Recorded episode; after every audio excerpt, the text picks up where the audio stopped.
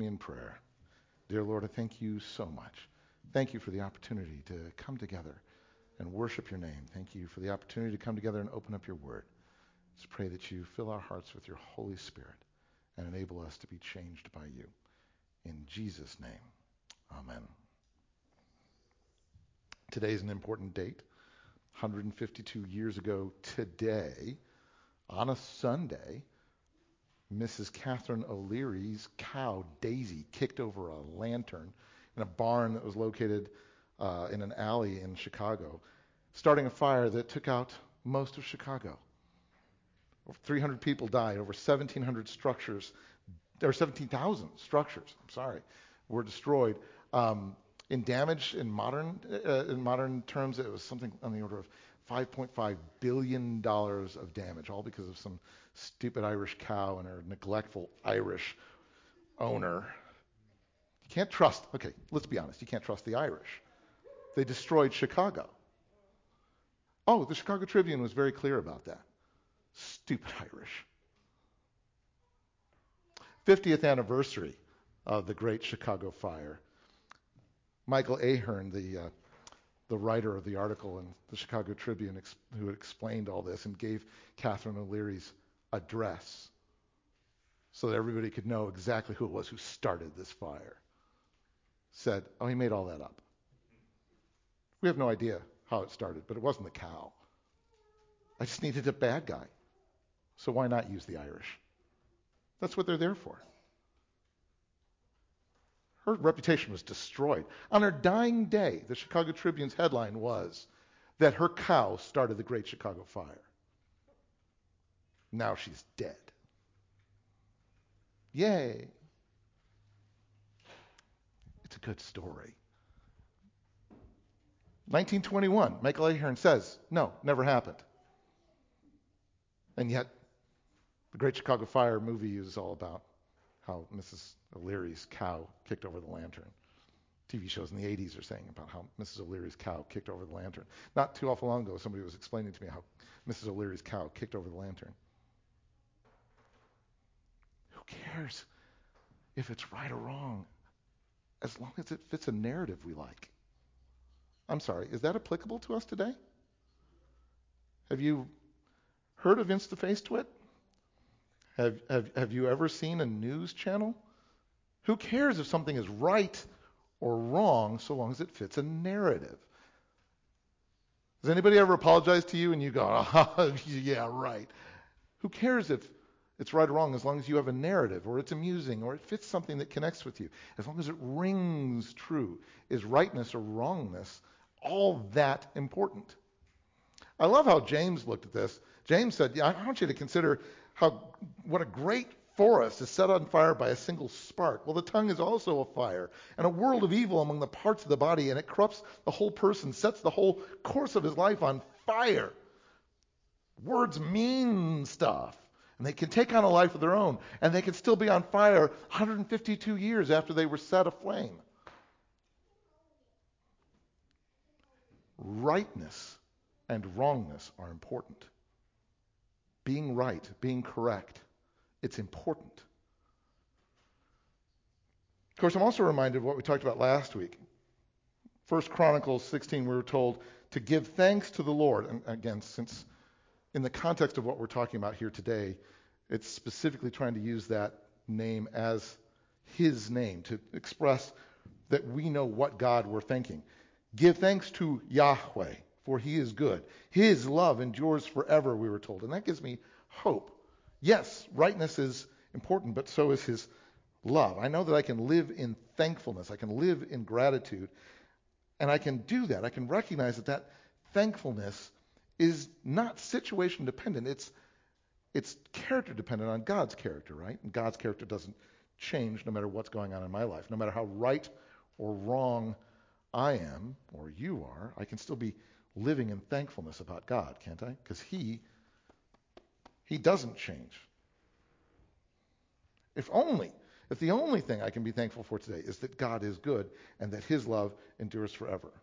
It gives me hope and it gives me perspective to remember what God said in Isaiah 41. He said, Don't fear, I'm with you. Don't be dismayed, I'm your God. I will strengthen you and I will help you. I will uphold you with, the, with my righteous right hand. In fact, I love how the psalmist in, in Psalm 33 says, Yahweh loves righteousness and justice, and the earth is filled with his unfailing love. Gives me hope.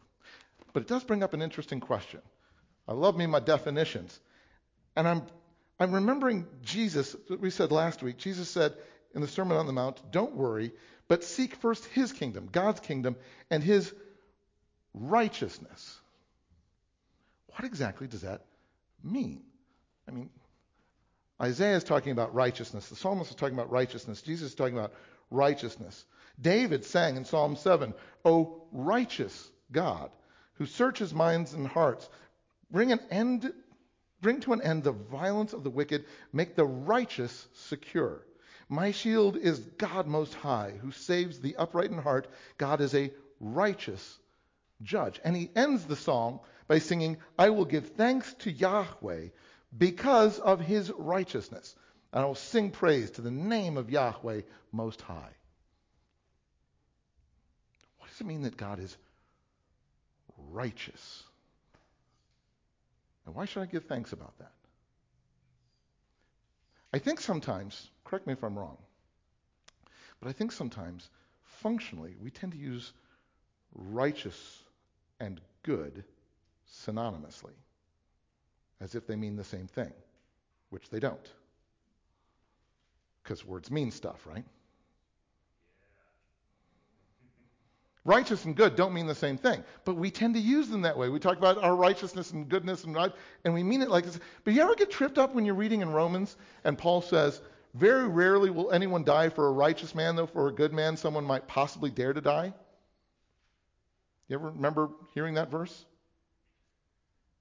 He's making a distinction there between a righteous person and a good person. Are you aware what the distinction is? It's important.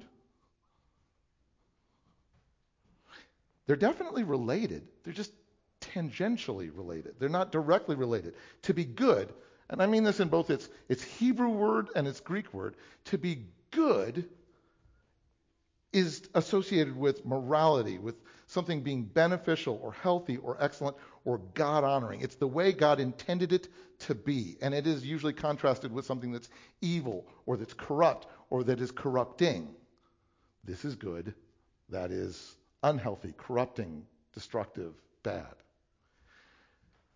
Righteousness, again, in both the Hebrew and the Greek, is associated in the Bible with justice, with blamelessness and judgment, and being correct in your actions, doing things the correct way, being accurate. It's put in contrast with things like criminality and wrongness and inaccuracy and corruption in our judgment or in our behavior. They don't mean the same thing. And if you do a little quick lit review, because you might go, yeah, I guess, do a quick lit review. Pull out your Bible sometime, pull out the concordance, and look at all the different times that the word righteousness is used, or righteous. Psalm 11 Yahweh is righteous, he loves justice. Psalm 103. Right, Yahweh works righteousness and justice for all the oppressed.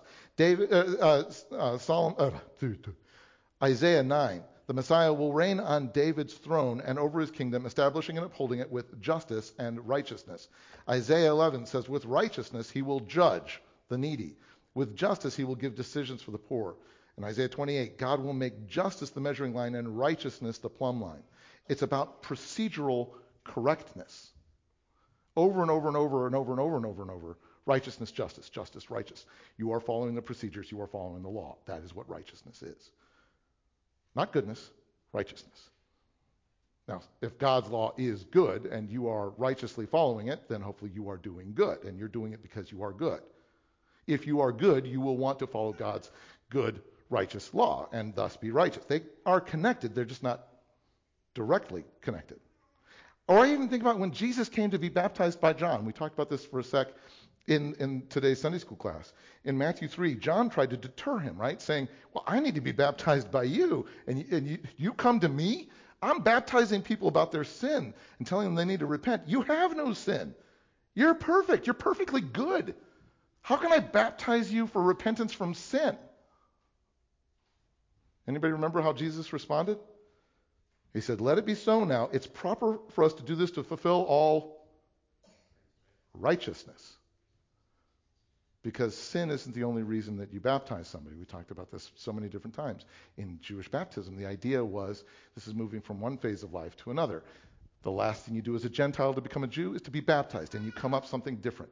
The last thing you do as a secular Jew to become a priest is to be baptized, and you come up something different. Jesus says, I'm, I'm showing that this is a change here. We're fulfilling all the righteous steps, all the political, legal correctness. We're doing this correctly. This has nothing to do with morality, goodness. This has everything to do with being legally correct and doing what I'm supposed to do. I love that this puts into context other things like when Dr. Luke tells us in Luke 5, Jesus said, It's not the healthy who need a doctor, it's the sick. I haven't come to call the righteous, but sinners to repentance. He's not talking about, technically. I didn't come to call good people, I've come to call sinful people. It's not what he's saying, technically. In this instance, what Jesus is saying is, I'm not coming to the people who are doing everything right. I'm coming for the people who are doing everything wrong. Related, but not exactly the same thing. We tend to want to reach out to people who are doing everything at least correctly enough. If somebody's doing something too incorrect, we don't want them anymore, right? If somebody's naughty, we want to reach out to them with the gospel. If someone has a gun to our head, they're not naughty, they're evil. We don't want to tell them the gospel. Somebody kicks us in the shins, we want to say, Ah, I love you in Christ. Somebody kicks our child in the shins, we say, No, I don't love you in Christ. Because apparently there's a bright line where if you're too not doing the right thing, I no longer am interested in you. Jesus says, No, it's, those are the people I'm looking for. I'm not looking for the ones who are doing it right. I'm looking for the ones that are doing it wrong. Either that, or we like to welcome the sinner so much that we welcome in their sin as well. We talked about this on Wednesday night. Corinth was so proud of the fact they're like, we are so gracious. We embrace the sinner and say, go on sinning. That's fine. Look at how gracious we are. But God is utterly, completely righteous. And he calls to himself those who are not even remotely righteous who aren't even interested in righteousness. And he calls us to stop being unrighteous and start being righteous. Start being his righteousness, which is an interesting phraseology that Paul uses. In 2 Corinthians 5, Paul says, God made him who had no sin to be sin for us, or to be a sin offering for us, so that in him we might become the righteousness of God. Jesus took, took sin's place for us so that we can step into righteousness. To be good is to be healthful and beneficial, being what we were designed to be. And that's great. Not continuing to be sinful. To be righteous is to be in the right, doing what we were commanded to do, not continuing to go on sinning. You could technically be one or the other, but just not for very long. You could technically do all the right stuff with the wrong heart. You could technically be a good person and not do the right stuff, but not for very long because it'll very, very, very quickly morph into something ugly. Now, rewind a few minutes and, and think back to what I just said about Romans 5 7. Paul says, Very rarely will anyone die for a righteous man, for someone who does all the right stuff. Though for a good man, someone who is genuinely morally upright, they might possibly dare to die. Do you see the distinction he's making? Very seldom somebody go, Well, he seems to be acting good enough that I'll die for him. No, he is a good man. Oh, well, then I might die for him. Jesus says, You are neither, neither good nor righteous, and I'll die for you. Fundamentally different from the way we naturally look at things. A thought I love that's bracketed in Romans 5 by saying, At just the right time, when we were powerless, Christ died for the ungodly. God demonstrated his own love for us while we were still sinners, neither good nor righteous, Christ died for us. And in between that is an understanding of the distinctions between rightness, righteousness, and goodness. Paul wrote to Pastor Titus, and he said, When the kindness and the love of God our Savior appeared, he saved us, not because of righteous things that we'd done, but because of his mercy, because God is good and his love endures forever. We talked about that last week. And God is good even when we are neither good nor righteous, right? Right? Because his goodness and his love enduring are not situationally dependent, they're character dependent. And not on our character, but on his character. Your character shifts like sand, his character never does. Which is why David's saying, I will give thanks to Yahweh because of his righteousness. His righteousness makes me want to give thanks. And I will sing praise to the name of Yahweh Most High. He is good, His love endures forever, and He's always righteous. Psalm 129 says, God, Yahweh is righteous. Ezra 9 says, O Yahweh, God of Israel, you are righteous. Nehemiah 9:33, in all that has happened to us, you have remained righteous. You have acted faithfully while we did wrong. David sang Psalm 143, O Yahweh, no one living is righteous before you. His son Solomon argued in Ecclesiastes 7, there is no one on earth who is righteous, no one who does what's right and never sins. Paul reiterated, there is no one righteous, no, not even one. How many times does the Bible have to say something before it's true? Did the New Testament fundamentally change the game? Did the New Testament change the way God acts? New Testament change the rules on anything? We talked about this in Sunday school. No. New Testament just spikes what the Old Testament sets up. It's always been like this. He's always been righteous to those who aren't. He's always been good to those who aren't. Because we're told in Psalm 19, the decrees of Yahweh are firm, and all of them are righteous. All of his laws, they are righteous. Yahweh, Daniel says, our God is righteous in everything he does. Jeremiah says, You are always righteous, O Yahweh. Not just good, not just beneficial, not just wanting the best for his children that he loves, but righteous, correct, trustworthy, in action, consistently, always in the right. Always. God is right. He's good, but I'm not even talking about that. He's right. He's correct, regardless of what we do, regardless of what we deserve because his righteousness.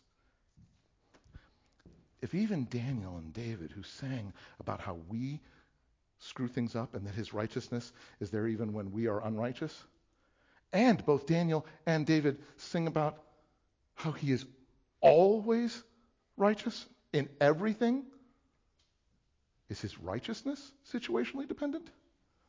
We talked about how his goodness isn't, talked about how his love isn't. Is his righteousness situationally dependent?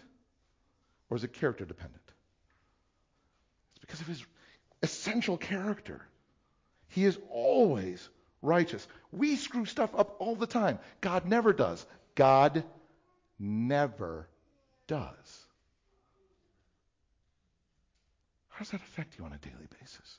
Shouldn't it affect us on a daily basis? Sit there and say, wait, this never, this never goes wrong. He never goes wrong. It changes things. I love how David sings in, in Psalm 132. He says, May your priests be clothed with righteousness. And if we're not careful, we hear David saying, May your priests be holy, may your priests be good. Is that what he's technically saying? May your priests be just. May they be right. May they do the right things for the right reasons and follow your law. Shouldn't God's righteousness, his consistent, perfect, always doing right righteousness, shouldn't that inform the way that we live on a day to day basis? Now, let me do it this way. Shouldn't it inform, if I'm a spiritual leader, shouldn't I not only try to be good because I want to emulate God and loving because I want to emulate God, but shouldn't I also be just because I want to emulate God? to be right? Or maybe not just me, maybe Bill, he's an elder. He should try to be right. Sarah's a deacon. Shouldn't she try to be right? Is there anybody in this room that shouldn't? How important is it to be right? Not just ring true, but right.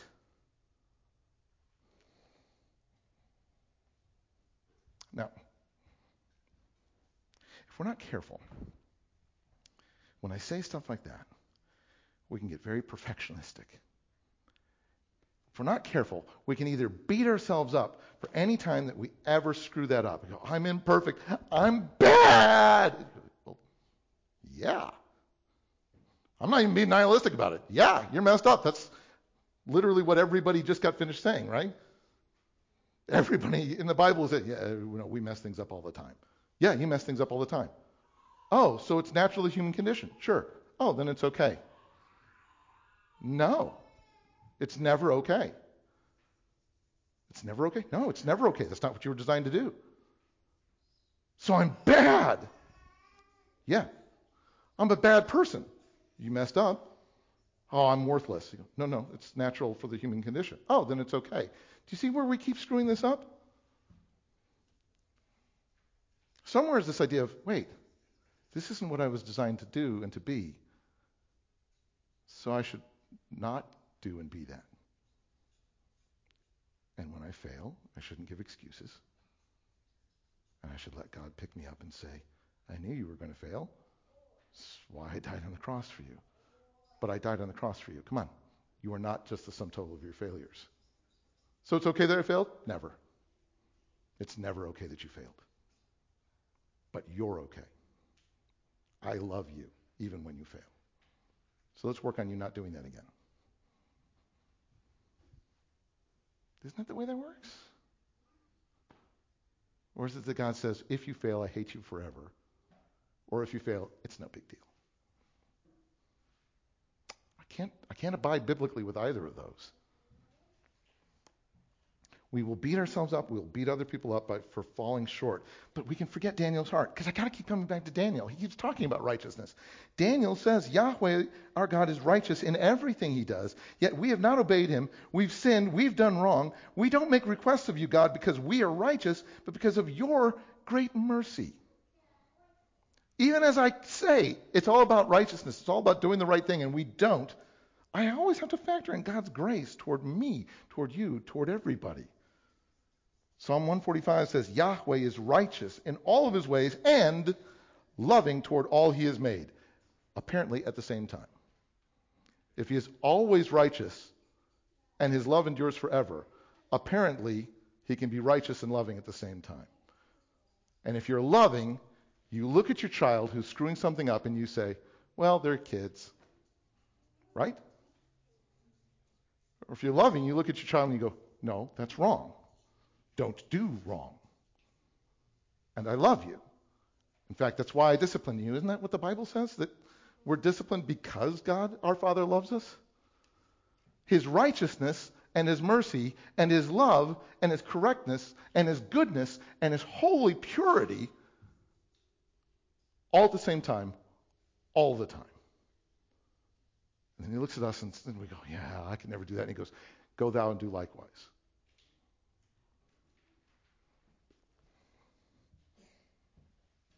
Yahweh is righteous in all of his ways, loving toward all he has made. Psalm 116 says, Yahweh is gracious and righteous. Our God is full of compassion. It's always tinged with unmerited favor. It's always tinged with compassionate love.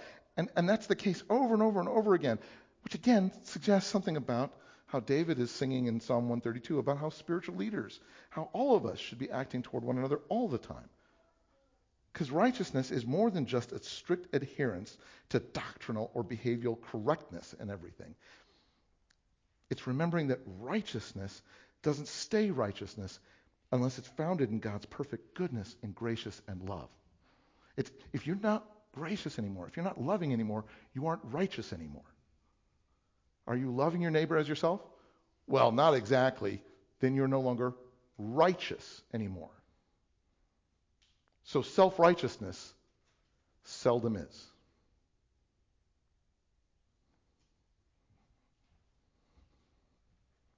Unless we remember that to stand in the right, we need to do so with gentleness and with respect. relationally loving those around us, even in their unrighteousness, when they're not even interested in righteousness. They're not even interested in goodness. Unless we realize that's exactly when we need to emulate Christ and be righteous and good and loving and correct in everything that we're doing, we become part of the same problem. We become the world that we're standing against. Don't we? Our church has a doctrinal problem. Do we, do we look at one another and say, well, you're a foul human being for disagreeing with me on this? We hate you forever. Or do we say, oh, I. Talk to me. Why do you why did you say it that way? Maybe I'm misunderstanding you. Or, you know, I just genuinely don't think that's what Scripture is saying. Let's talk about this. I genuinely want to be scriptural. I want to be correct, and yet I want to be correct in how I do it. I, I think of the time when Jesus, um, when Jesus gave a parable and talked about, uh, he was talking to those who are who are confident in their own righteousness, right? And they, and they look down on everybody else. And so he said, "Let me tell you a parable. Two men went up to the temple to pray, and and and one was a Pharisee and, and one's a tax collector. Do you remember how that story went?" And they were both sure of their righteousness, weren't they? No! One was sure of his righteousness. And the other one beat his breast and said, I know I'm wrong. Help me. Which one was God happy with? The righteous one who knew he was righteous and said, Man, that other one is so messed up. Or is it the one that says, I realize I'm so messed up? It's so important and it's so biblical to stop and go, wait, in order to be righteous, not haughty, but genuinely righteous, I need to be humble and I need to recognize that any righteousness I have has to come from God. Because if I am absolutely certain that I am so very, very righteous, I almost guarantee that I am not anymore.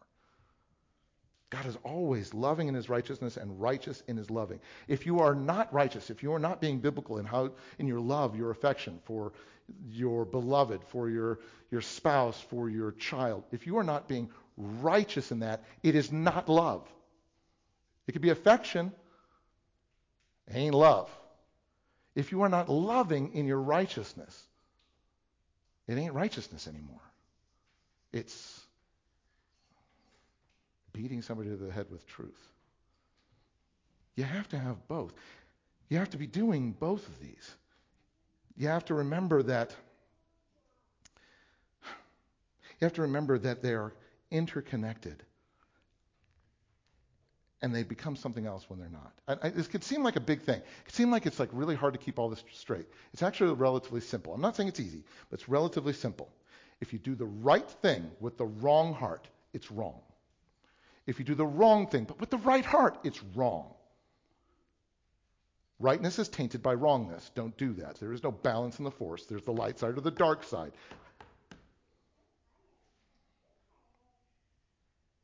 Do the wrong thing with the wrong heart. You are off base. Do the right thing with the right heart. Try to make sure that you're doing what God is calling you to do and doing it with the right motivations, and you're walking in righteousness. But that takes trusting in God beyond just what makes sense to us because you need to be grounded in righteousness. Joseph may have wondered if God was doing it right while he sat in prison for decades, having done nothing wrong. I don't know. His disciples wondered if God was doing things right because Jesus, also an innocent, died on the cross. I don't know. What makes you ever wonder if God's doing something right? Maybe you never put it in those terms. But all of us need to stop and say, wait, Am I doing this right? Am I trusting God? Am I trusting God that He knows what He's doing? I love one of the sections in Ephesians that everybody has read, if you've read any part of Ephesians, is the whole armor of God thing. And I love that Paul starts it all off by saying, Be strong in the Lord and in his mighty power. And then he tells us how. He says, I want you to put on the, the, the armor of God so that you can take your stand against the devil's schemes. For our struggle is not against flesh and blood, but against the rulers, against the authorities, against the powers of this dark world, against the spiritual forces of evil in the heavenly realms. It's not just a matter of getting through life and having to deal with Bucky and Floyd who are really messing you up because shortcomings are really annoying you. your life is so much bigger than Bucky and Floyd. And your issues are so much bigger than Bucky and Floyd. And when you devolve it down to that, you're missing what's actually going on. Your real battle is a spiritual one against evil itself, outside and within. Therefore, Paul says, put on the full armor of God, like I said, so that when the day of evil comes, you may be able to stand your ground. And after you have done everything, to stand. So at the end of the day, you're still standing. You take your stand. This is how you get through life with your faith intact. And how does he begin? How does he begin with you armoring up? He says, Stand firm then with the belt of truth buckled around your waist. Start with truth. Start with knowing that you know what you know. Start with the Word of God. Start with the capital T truth that doesn't change. That's going to keep everything else in place. With the breastplate of righteousness in place. I love that. With the breastplate of righteousness. That's what's going to protect you. Your faith is going to keep those fiery darts to, from getting to you. They're going to fizzle when they hit your, your, your shield. But you want to protect your soft, gushy parts? The breastplate of righteousness, of you acting righteous. Right? What's interesting is this language echoes Isaiah. In Isaiah 59, we're told justice, Isaiah says, is driven back. The righteous, that righteousness stands at a distance. Truth has stumbled in the streets. Honesty can't enter. That's the world that Isaiah is describing, that he sees around him. Truth is nowhere to be found. Whoever even shuns evil becomes a prey. Can you picture a world where to tr- make a statement against evil is yourself being told that you're being evil? You're the one being judgmental for saying, well, I don't think that's healthy. you're evil. How can you ever tell somebody they're, they're evil? Only evil people would do that, you evil person. Can you picture a world? Isaiah says, Yahweh looked and was displeased that there was no justice. He saw that there's no one. And he was appalled that there's no one to intervene. No one's being righteous. No one's even trying to be, including God's own people who were quite certain at that moment that they were being righteous. So his own arm worked salvation for him. His own righteousness sustained him. He put on righteousness as his breastplate and the helmet of salvation on his head. Help me out. Where did Paul get his verbiage for your armor of God? And if it is Isaiah that he's pointing to when he talks about the helmet of salvation and the breastplate of righteousness, whose righteousness is that breastplate made out of? It ain't yours. It's not mine. It's God's breastplate that you and I wear.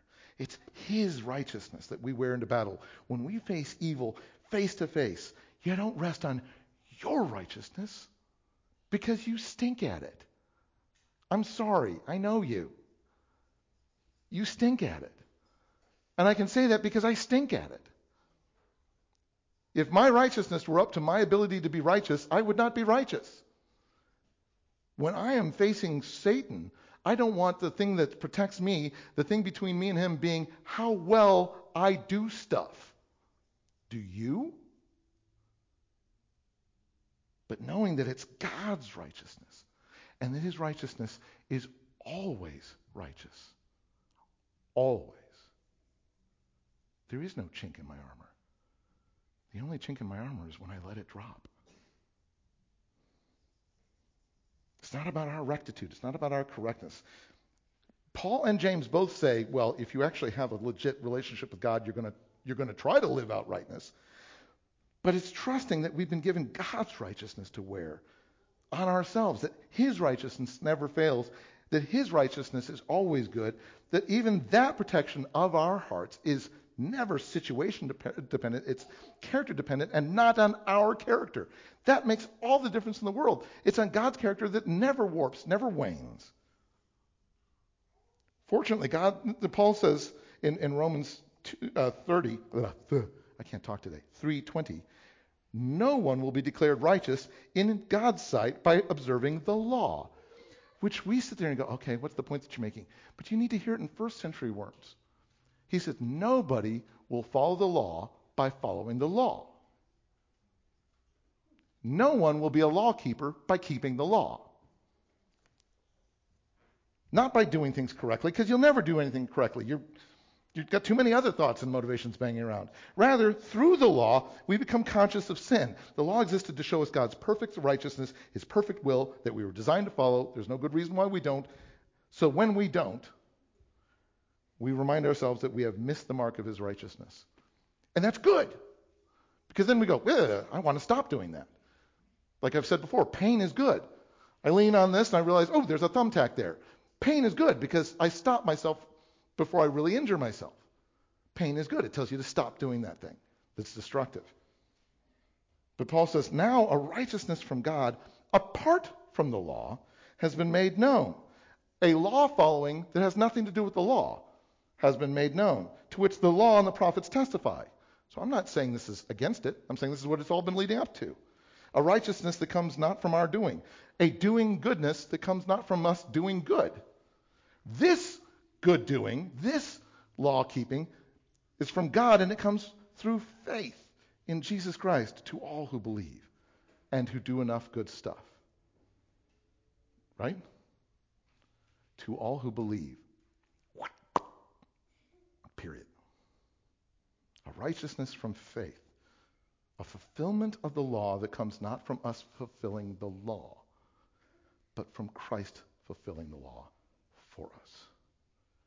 And then handing us his breastplate and saying, Take this on yourself. Live this out. This will never fail. Please don't fail in wearing it.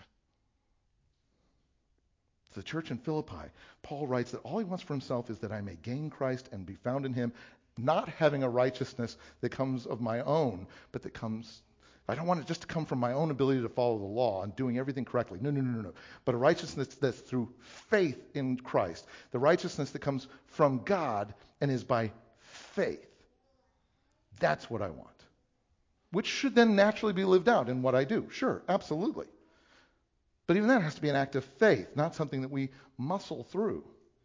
Because Paul told the church in Rome, in the gospel, uh, in the good news about Jesus Christ, a righteousness a good doing, a law abidingness from God is revealed, a righteousness that is by faith from first to last. A correctness of doing that is actually all about your relationship. A correctness of doing that is actually about a correctness of being.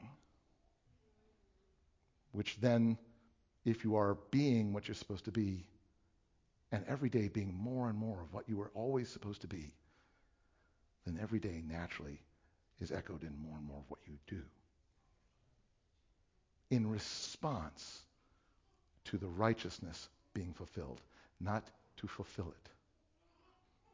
You will never earn your salvation, even retroactively.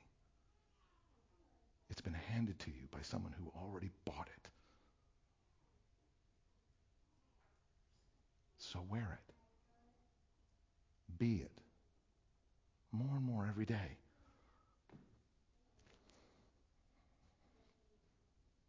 You've been handed a righteousness, told to wear righteousness, told to be righteousness by the God who is righteousness, who is always righteousness, who enables our righteousness and dwells within you.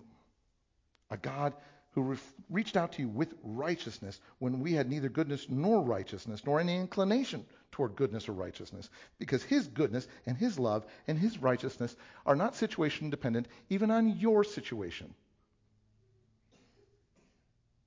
Yahweh is righteous in all his ways and loving toward all he has made. He is gracious and righteous. Our God is full of compassion. So I will give thanks to Yahweh because of his righteousness and the fact that he shares it with me that I'm wrapped in it. And he asks me to be it. And I will sing praise to the name of Yahweh Most High. I love Teddy Roosevelt. And he once said, if I had to choose between righteousness and peace, I choose righteousness. I absolutely agree with him. I mean, if it came down to it, do I stand in what is right or do I make sure everybody's getting along and is happy? I, I have to stand in what's right. I, I have to. Even if it causes discord, I, I have to stand. Even if somebody goes, I don't like that what you said came from the Bible. I don't like that. I, I have to say it. I have to. And yet, to be truly righteous, if I truly want to follow what I'm told in this book, from Genesis through Revelation, not just New Testament, but throughout, if I truly want to say that I'm following and obeying God's commands, part of what God calls me to do in righteousness is to be conscientious and loving, to be treating one another with gentleness and with respect, even while I tell people what I think they lack. I'm sharing a hope that they don't have. I need to do that with gentleness and respect. Doesn't that what 1 Peter told us? We're called to be peace seekers, even peacemakers. Christ preached, Blessed are the peacemakers, for they will be called the children of God. And his brother James said, Peacemakers who sow in peace raise a harvest of righteousness. Which leads me to one last Isaiah passage. In Isaiah 32, we're told that the fruit, the natural fruit, the fruition of righteousness, will be peace. If you live rightly, and we live rightly, following the manufacturer's directions for what we were designed to do, how can that not be peace?